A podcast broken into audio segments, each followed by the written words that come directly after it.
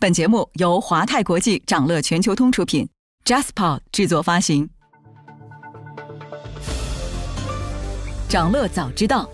从华尔街到中环，每个交易日开盘前，我们用十分钟为你播报最新鲜、硬核的财经快讯。今天是二零二二年十二月六号，星期二，各位投资者早上好。国内造车新势力十一月成绩单出炉，造车新势力销量急剧分化。那随着国补退出开启倒计时，新能源车行业又将如何走向呢？稍后焦点话题将带你关注。不过啊，首先还是让我们快速浏览一下今天最值得你关注的全球市场动向。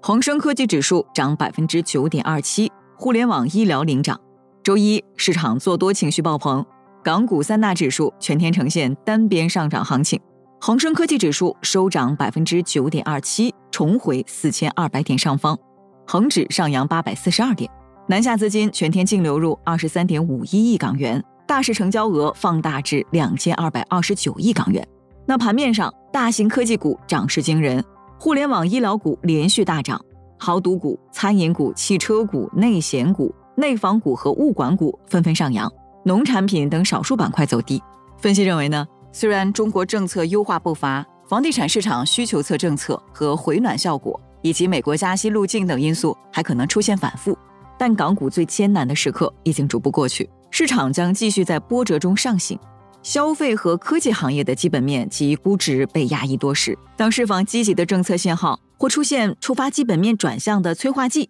很容易促成估值大幅修复。港股大幅反弹之时。多空博弈会更为激烈，市场近期可能持续波动。美国十一月 ISM 非制造业指数意外上升到五十六点五，其中商业活动的增幅创二零二一年三月份以来最大。但是呢，同一天标普全球公布的数据显示，美国十一月 Market 服务业综合 PMI 终值都创八月份以来新低，也都连续五个月萎缩。这个数据跟美国经济在第四季度以约百分之一的年率收缩的情况大体一致。ISM 非制造业指数的意外攀升，加重了市场对美联储将继续激进加息以遏制通胀的担忧。美股三大指数大幅收跌，纳指、标普五百指数双双创下十一月十号以来最大单日跌幅，道指跌近五百点。大型科技股全线走低，能源股集体下跌，热门中概股多数下跌。美国两年期和十年期国债收益率曲线倒挂程度创一九八一年以来最大，达到八十一点八个基点。无视鹰派言论，投资者压住美联储明年降息两次。尽管美联储发出了鹰派信号，但投资者仍压住其将在二零二三年降息，因为经济衰退近在咫尺。目前呢，美国债券市场的定价显示，交易员们压住美联储将被迫在二零二三年第四季度降息两次。联邦基金利率将在明年五月达到百分之四点九的峰值，然后在二零二三年底回落至百分之四点四，大约减少五十个基点。俄油禁生效，欧佩克家维持产量不变，但随时可采取行动。由沙特和俄罗斯牵头的欧佩克家决定维持目前的产量水平，以评估处于动荡状态的全球市场，同时准备随时开会，并可能立即采取额外措施。那禁令之下，俄罗斯石油出口下降幅度。很大程度上将决定二零二三年油价的走势。如果市场走势不利，欧佩克家很有可能将进行干预。多国回应俄油限价，欧盟对俄油六十美元每桶的限价已经生效，各国纷纷表态。英国媒体称，作为世界主要产油国，如果俄罗斯在未来因西方限价削减石油出口，有可能导致全球油价大幅上涨，欧洲最终将自食其果。那日本表示将与欧盟同步对俄罗斯原油设定价格上限。印度石油部长表示，限价对印度的影响为零，并称会从任何需要购买的国家采购石油。欧洲要跟美国新能源补贴竞争，面对美国通胀削减法案引发的不公平竞争担忧，欧盟委员会主席冯德莱恩表示，欧盟必须简化和调整有关国家补贴的规则，以抵消美国的竞争性影响。欧盟将彻底改革其公共投资法规，并重新评估是否需要在欧盟层面提供新的和额外的资金。想了解更多新鲜资讯，与牛人探讨投资干货，欢迎进入掌乐全球通 App。掌乐全球通是华泰国际旗下自主研发的一站式财富管理平台，为全球华人投资者提供港、美、A 股及新加坡市场的股票交易、公募基金、ETF、保险、智能投顾等多元化金融产品及服务。点击节目 Show Notes 中的链接，现在就一键直达掌乐全球通。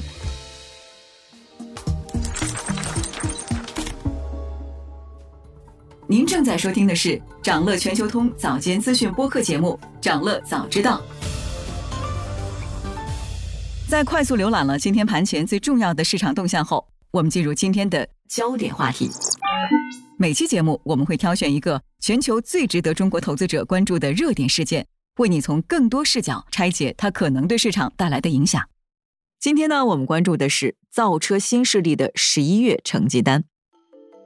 告别金九银十后，十一月的新能源车市场依然很热闹。乘联会最新公布的数据显示，十一月新能源车零售销量预计为六十万辆，同比增长百分之五十八点五，渗透率预计达到百分之三十二点三。不过呢，这种热闹却没有带来整体的热销，各家的销量啊出现几家欢喜几家愁的局面。具体来看呢，造车新势力的十一月产销数据基本表现不错，同时也出现了一定的分化。哪吒汽车继续领先交付榜单，十一月交付产品一万五千零七十二辆，同比增长百分之五十一，但环比下降百分之十六点三四。逐渐恢复元气的理想汽车、蔚来汽车紧随其后，在新产品的加持下，理想汽车和蔚来均实现了月交付量的新高。而且呢，在十月份哪吒和小鹏汽车突破十万辆交付量之后，蔚来、理想和领跑汽车也实现了年交付破十万辆的里程碑。十一月，理想汽车月交付产品一万五千零三十四辆，同比增长百分之十一点五。蔚来累计交付一万四千一百七十八辆。不过呢，相对于蔚理的表现，小鹏汽车当下的处境就显得有些尴尬了。从九月开始，小鹏汽车交付量连续三个月垫底排行榜，十一月同比大跌六成至五千八百一十一辆。那根据交付指引，第四季度小鹏汽车预计交付量两万至两万一千辆。环比三季度将减少约百分之三十。同样处境尴尬的还有领跑汽车。自九月成功登陆港股之后，领跑连续两个月都没能实现月交付破万辆。十一月，领跑汽车交付新车八千零四十七辆，环比增长百分之十四点五。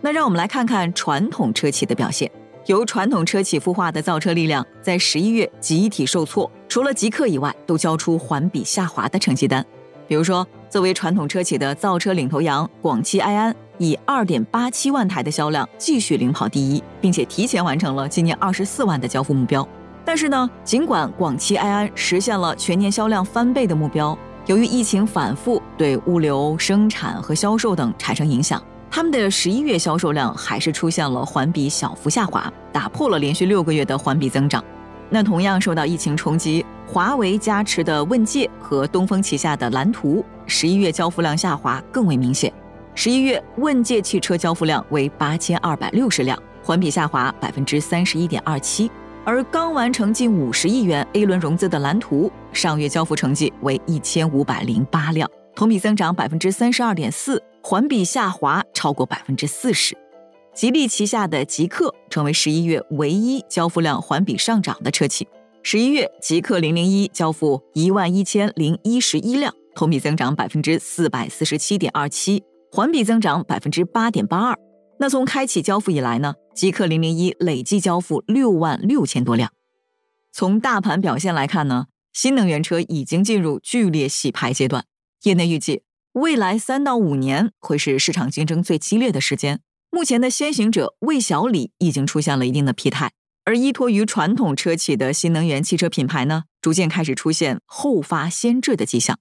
而且最近啊，越来越多的传统车企都开始积极的布局新能源车赛道了。例如，奥迪就在长春建设了中国市场第一个新能源车生产基地。按照计划，到二零二五年，奥迪将在中国提供五款本土生产的纯电动车型。与此同时，东风风行在近期也宣布，五年内停产燃油车，未来八年在新能源领域投入两百亿元。那有分析认为啊，过去几年里，在市场下滑与消费升级的双重挤压之下，二线合资与自主品牌都出现了一些破产倒闭或破产重组的公司。但二零二一年起，中国新能源汽车销量突然的井喷，带来了新的市场机遇。新能源汽车市场很可能复制二零零三到二零一五年中国车市的黄金时代，高速增长的红利如同遍地是黄金，既创造了更多的战略机遇，也一定程度上延缓了车市的洗牌。那在赛道火热的大背景下，最近国补退出已经开启了倒计时，也引发多家车企借势宣布涨价、降价和保价。目前呢，除了比亚迪宣布逆势涨价，特斯拉降价。引发长安、福特、奔驰跟进以外，蔚来、小鹏、问界、极客等品牌都提出了保价方案。那具体说就是，如果因为车企原因没在二零二二年内完成交付，品牌将按照二零二二年新能源国补政策向用户提供差额补贴。有分析人士就指出，价格调整主要还是根据市场供需进行的。那当前新能源车行业整体的产能是过剩的，涨价会降低竞争力。虽然比亚迪宣布涨价，但大部分新能源车企不敢涨价，只有头部的新能源车企才敢涨价。不过，乘联会秘书长崔东树认为，今年年末不仅不会出现大范围的新能源车降价潮，反而有可能出现一轮涨价潮。因为明年新能源国补即将退出，车企降价之后，如果再提价，反而会处于被动位置，不利于销售的开展。那国补是否延期，目前还没完全敲定。不过，相关机构预计，未来行业智能电动大趋势将持续加速演进。补贴年底退坡带来的影响有限，电动化、智能化景气向上。预计二零二三年国内新能源车销量为九百万辆，同比增长百分之三十一。因此，目前看来啊，新能源汽车补贴的退出，预计会对二零二三年一季度新能源车需求造成一定透支，但周期不会太长。今天还有这些即将发生的日程值得你关注：美国将公布十月贸易账，德国将公布十月制造业订单。